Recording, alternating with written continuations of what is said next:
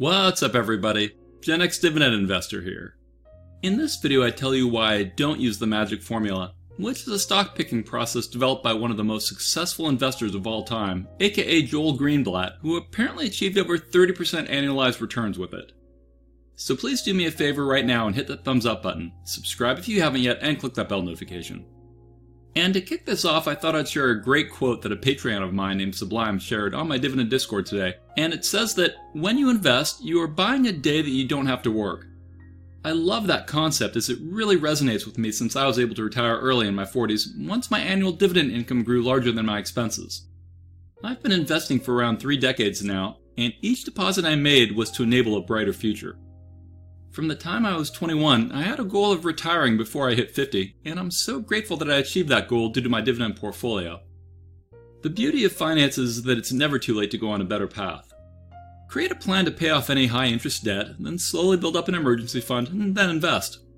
Maybe you've had a rough start and you got divorced, losing a lot of assets and earnings for a while, and or maybe you had to declare bankruptcy for whatever reasons. All those things suck, but the good news is that you can start rebuilding, paying things off, investing, and bottom line, being more financially healthy.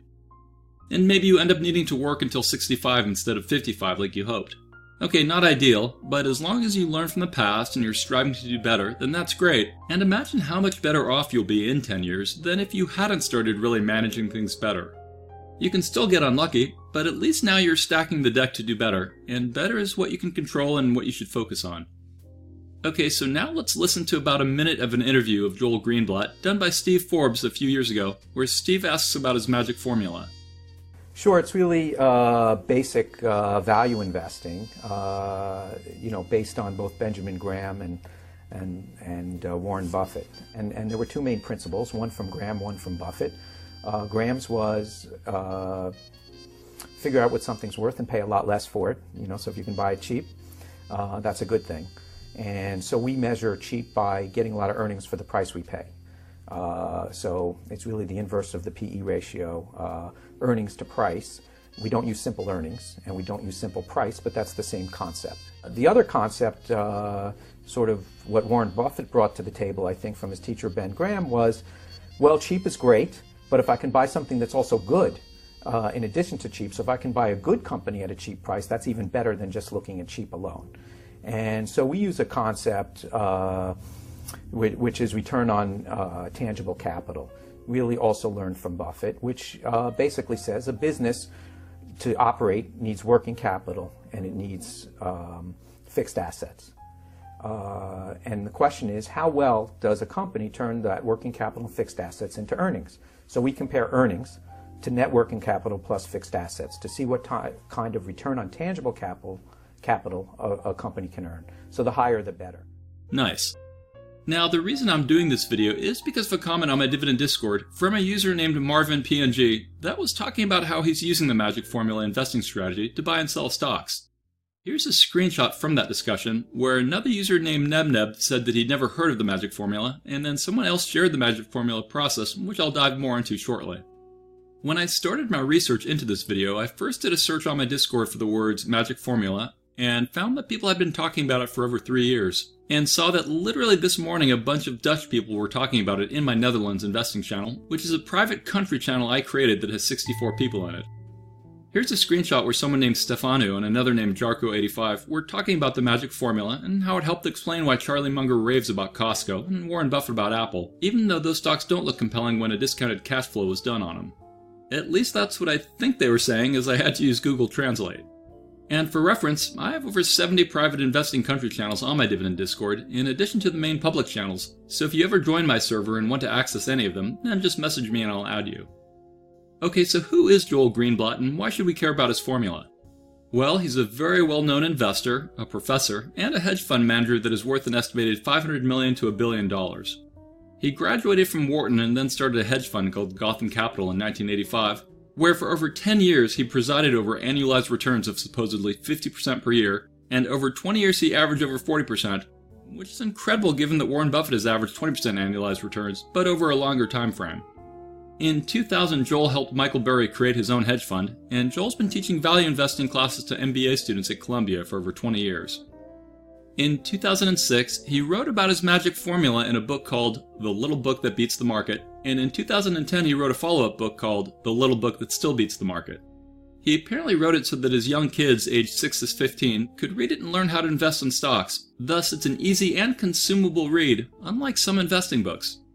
So, it contains pretty easy to follow instructions on how to pick stocks properly to maximize your return potential. Here's a random reviewer's comment on Amazon that I thought was helpful. They said, Greenblatt's book is so clear and easy that most teenagers can understand it. Greenblatt even has a website that allows one for free to instantly find, in terms of his magic formula, the top 25 and top 50 stocks out of some 3,500 on the market. He then has a very simple 7 step system, requiring no stock research, showing you how, in a few minutes every few months, you should purchase and sell stocks in order to get returns that very strongly beat the stock market as a whole. And for reference, the website the reviewer is talking about is magicformulainvesting.com, which I'll show you in a moment. Anyways, I'll include Amazon links to both his books in the description of this video, and as an Amazon associate I earn from qualifying purchases, which means if you click on my link and buy a book, then I get a small commission and it doesn't impact your price, so it's an awesome way you can level up your investing knowledge as well as directly support me.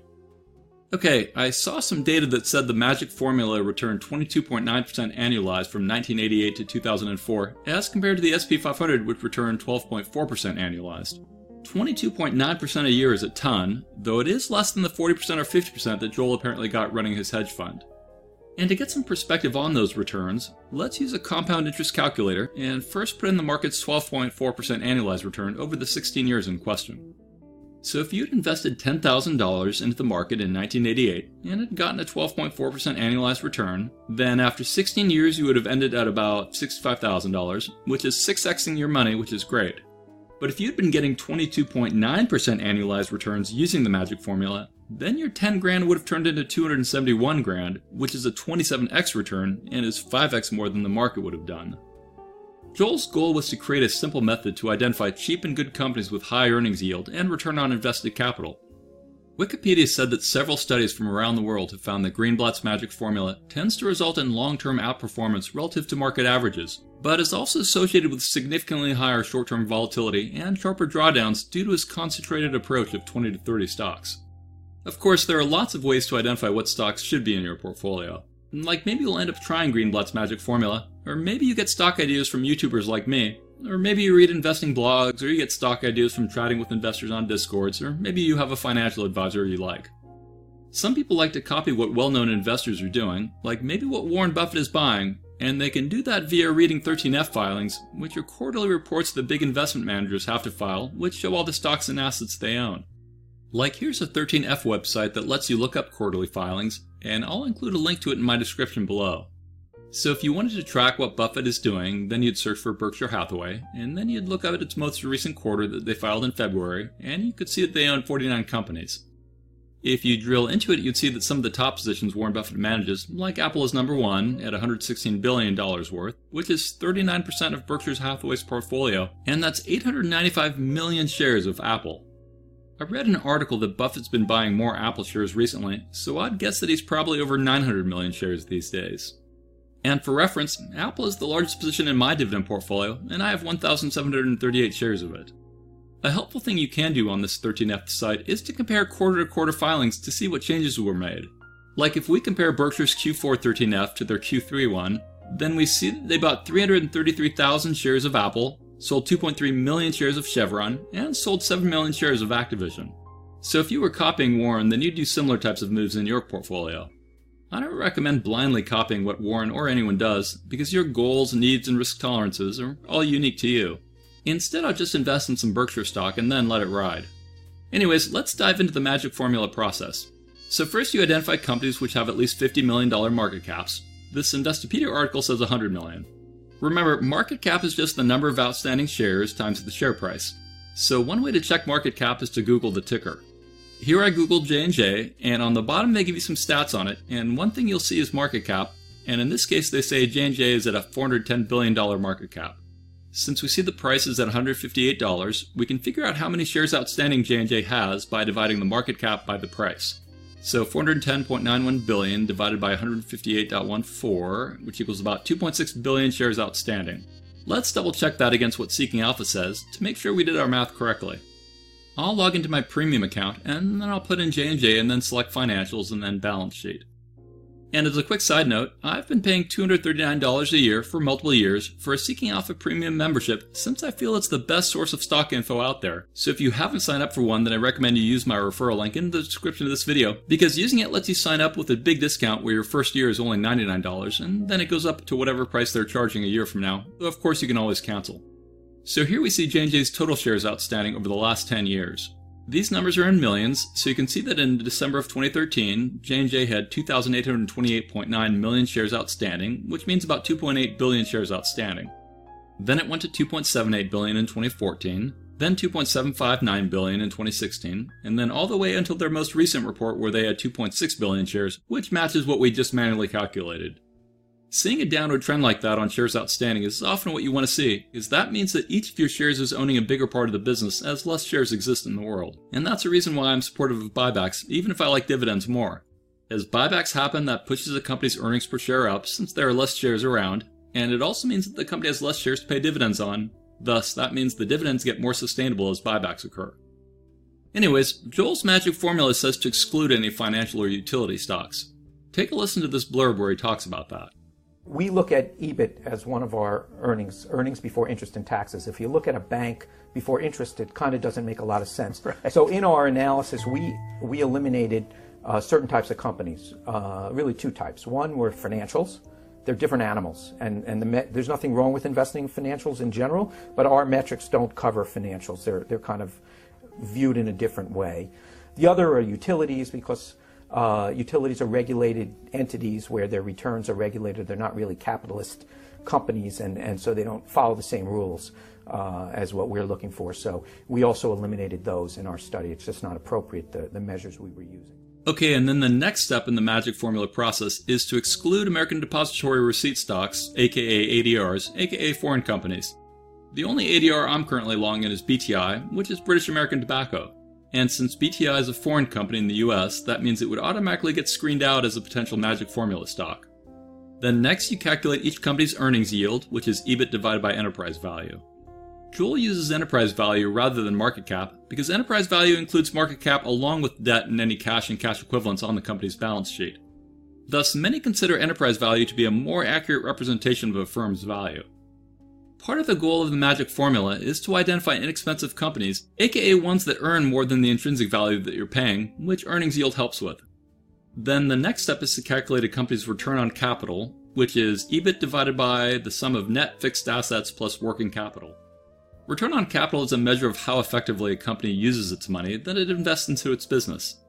That last part of the formula helps identify quality companies, aka ones that can reinvest profits and get great returns. And once you've done all that, then you sort all the companies you've screened by highest earning yields and highest return on capital. Or to put it into layman terms, the magic formula process identifies companies that make great returns on their investments while allowing you to buy them when they're inexpensive. If you buy enough of them and do it for long enough, then things should average out nicely, theoretically speaking. By enough, I mean once you've got a sorted list of tickers, then you're supposed to buy two or three stocks each month from the top 20 to 30 companies in your list over the course of a year. Each year, you rebalance your portfolio by selling off losers one week before the year term ends, and you sell off winners one week after the year mark. Obviously, you might have tax implications, depending on a variety of factors. Finally, you repeat that process each year for a minimum of 5 to 10 years or more. Let's simplify things and see if we can just use the screener on the magicformula.com website. First of all, there's a disclaimer that says the site is for your personal information only and is not intended as investment advice, more as a basis for stock trades, and that the content of the website should not be relied upon for the purposes of carrying out a transaction or trade. That's another way of saying don't rely on it as being accurate, nor blindly invest in stocks just because they might show up on their screener. The site has a great FAQ section. It says that the magic formula system was designed to hold stocks for approximately one year in order to maximize your after tax return, after the one year period, you should screen for new stocks and establish a new portfolio based on the most current financial statements and stock prices. Sometimes a previously owned stock will remain on the list, and then you must decide if you want to continue to hold the stock. It also said that the Magic Formula system is based on buying equal dollar amounts of each stock for your portfolio. And sidebar, the Magic Formula doesn't require it to be a dividend stock, so if you want to add in your own check to only look at dividend companies, you could, though you might be stunting your returns doing that. Or maybe you might enhance your returns. Anyways, let's take a gander at that website. Okay, here we are on magicformulainvesting.com. If we click on how it works, it says screen for top ranked stocks, buy them, hold them for one year, then sell, and go back to step one. And the default are $50 million market caps and 30 stocks. But let's say we wanted billion dollar market caps. And we wanted 50 stocks. Let's see what it comes back with. So we see a variety of names. Here's Altria, um, H&R Block, basically a variety of companies, HP, Nucor, Pfizer. So a variety of stocks you could pick from if you wanted to follow this process. Granted, they recommend 50 million, but I'd rather go with a billion dollar market cap, which of course could impact your returns. So maybe my title should have been that while I don't use the magic formula to pick dividend stocks, it turns out that when I raised the market cap to at least a billion, the magic formula ended up identifying multiple dividend stocks that I would buy and am actually already long in. Okay, and then beyond the magicformulainvesting.com site, I found another that has a magic formula stock screener tool, and that's at taldavidson.com. Tal is a self proclaimed tech geek who likes to develop quantitative investing tools. I'll let you play around with this site on your own. Anyways, according to Greenblatt, his magic formula investing strategy has generated annual returns of 30%. And according to Investopedia, a number of independent researchers have found that the magic formula investing approach has appeared to show good results when backtested compared to the SP 500. Of course, one thing to understand is that just because the magic formula may have returned great results in the past, doesn't mean it's guaranteed to do so in the future. Also, even if it does beat out the market, that might only occur after many years, so trying it for a few months or even a few years doesn't necessarily mean you've really given it enough time. So what you've probably seen is that it's not really magic, it's just a simple process you could follow. Digging a bit more into Wikipedia, we see that a 2009 study of stock markets in the Nordic countries from 1998 to 2008 found Greenblatt's formula led to outperformance of market averages. However, the authors advised the formula was best used as a screening tool and should not be applied dogmatically. A 2016 study from the stock market in Finland found the magic formula yields higher risk adjusted returns on average. The authors also proposed that a modified form of Greenblatt's strategy, additionally emphasizing companies with better than average free cash flow, was best suited to bull markets. Another 2016 study found possible confirmation of Greenblatt's formula in Brazil stock market, but cautioned we could not assure with a high level of certainty that the strategy is an alpha generator and that our results were not due to randomness. A 2017 study from the markets in Sweden found application of the Greenblatt formula resulted in long term outperformance of market averages in the periods of 2005 to 2015 and 2007 to 2017. The authors also found the magic formula was also associated with short term underperformance in some periods and significantly increased volatility. An analysis of the Hong Kong stock market from 2001 to 2014 found Greenblatt's formula was associated with long term outperformance of market averages by 6 to 15%, depending on the company size and other variables. In 2018, a paper presented at a professional investing conference found validation of the Greenblatt formula in the Chinese stock market. And independent scholar Robert Martin published a backtest analysis of Greenblatt's magic investing formula for the US market in June of 2020. He found that from 2003 to 2015, application of Greenblatt's formula to US stocks averaged an annualized return of 11.4%. This outperformed by a significant margin the SP 500's annualized return of 8.7%.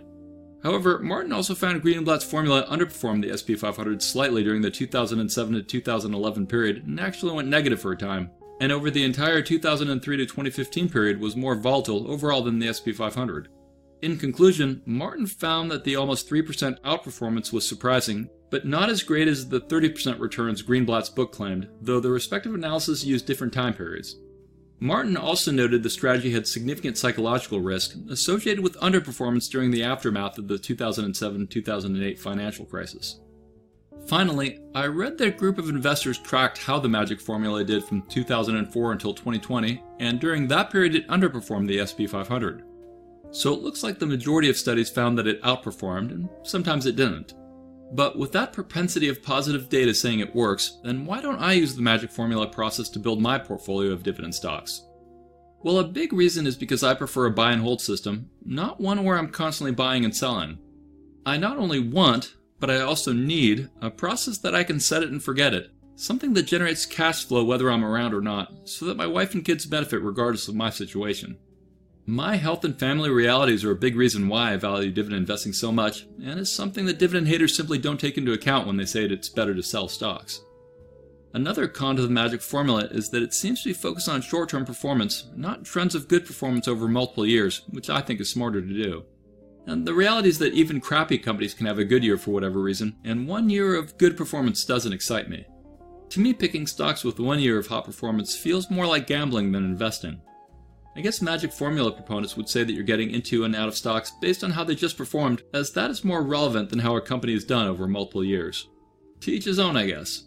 I've gotten a lot of benefits from holding companies for long periods of time, from tax reasons to the fact that the longer I own something, the better I understand it. And speaking of understanding, if you were on my dividend Discord, you'd see how we share useful news about dividend companies throughout the day, and doing that really helps you learn more of what's going on in different companies. Beyond all that, reflect on what Charlie Munger once said, which is that there isn't a single formula. You need to know a lot about business and human nature and the numbers. It is unreasonable to expect that there is a magic system that will do it for you. But there are some things I really like about the magic formula. One is that it takes the emotion and expertise out of the equation. What I mean is that it's a simple process anyone can follow, either doing it yourself or using magic formula stock screeners. I like how it should prevent you from panic selling or FOMOing, it also might reduce your stress a bit because if you do poorly, you can blame the formula rather than yourself. And that's kind of silly though, since if you choose to follow it, then it's still on you. Another aspect I dislike about the magic formula process is that it sometimes will suggest companies that I have no interest in buying, and in fact I dislike, and that alone turns me off to it. Of course, you could choose not to invest in everything it recommends, but that could also lead to untested outcomes. So, what are you going to do? Are you already trying the magic formula process? Are you going to try it? Or are you happy with what you're already doing?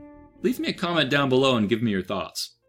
And to finish things off, I'd like to thank Blocker17, who just upgraded to a full year as a Patreon aristocrat, giving him a 10% discount.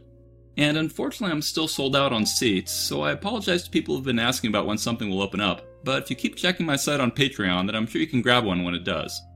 Aristocrats gain access to my dividend spreadsheet product that I use in my videos, and they get to be in multiple private channels on my dividend Discord chat server, where I let my upper tier Patreons watch my videos before I release them publicly on YouTube, as well as let them vote on which thumbnails I use for my videos, and of course they get more direct access to me. I also do a shout out as you just heard, and I add them to my scrolling news sticker if I still have space on it. And if you made it this far in the video, then please hit the thumbs up button, subscribe if you haven't yet, and click the bell notification. Finally, I highly recommend that you join my free dividend Discord chat server, which has over 10,000 dividend investors on it from around the world. Thanks for watching, stay positive, and I'll talk to you again real soon. I am not a financial advisor, and these videos are for entertainment, inspiration, and educational purposes only. Investing of any kind involves risk. I am only sharing my opinion with no guarantee of gains or losses on investments.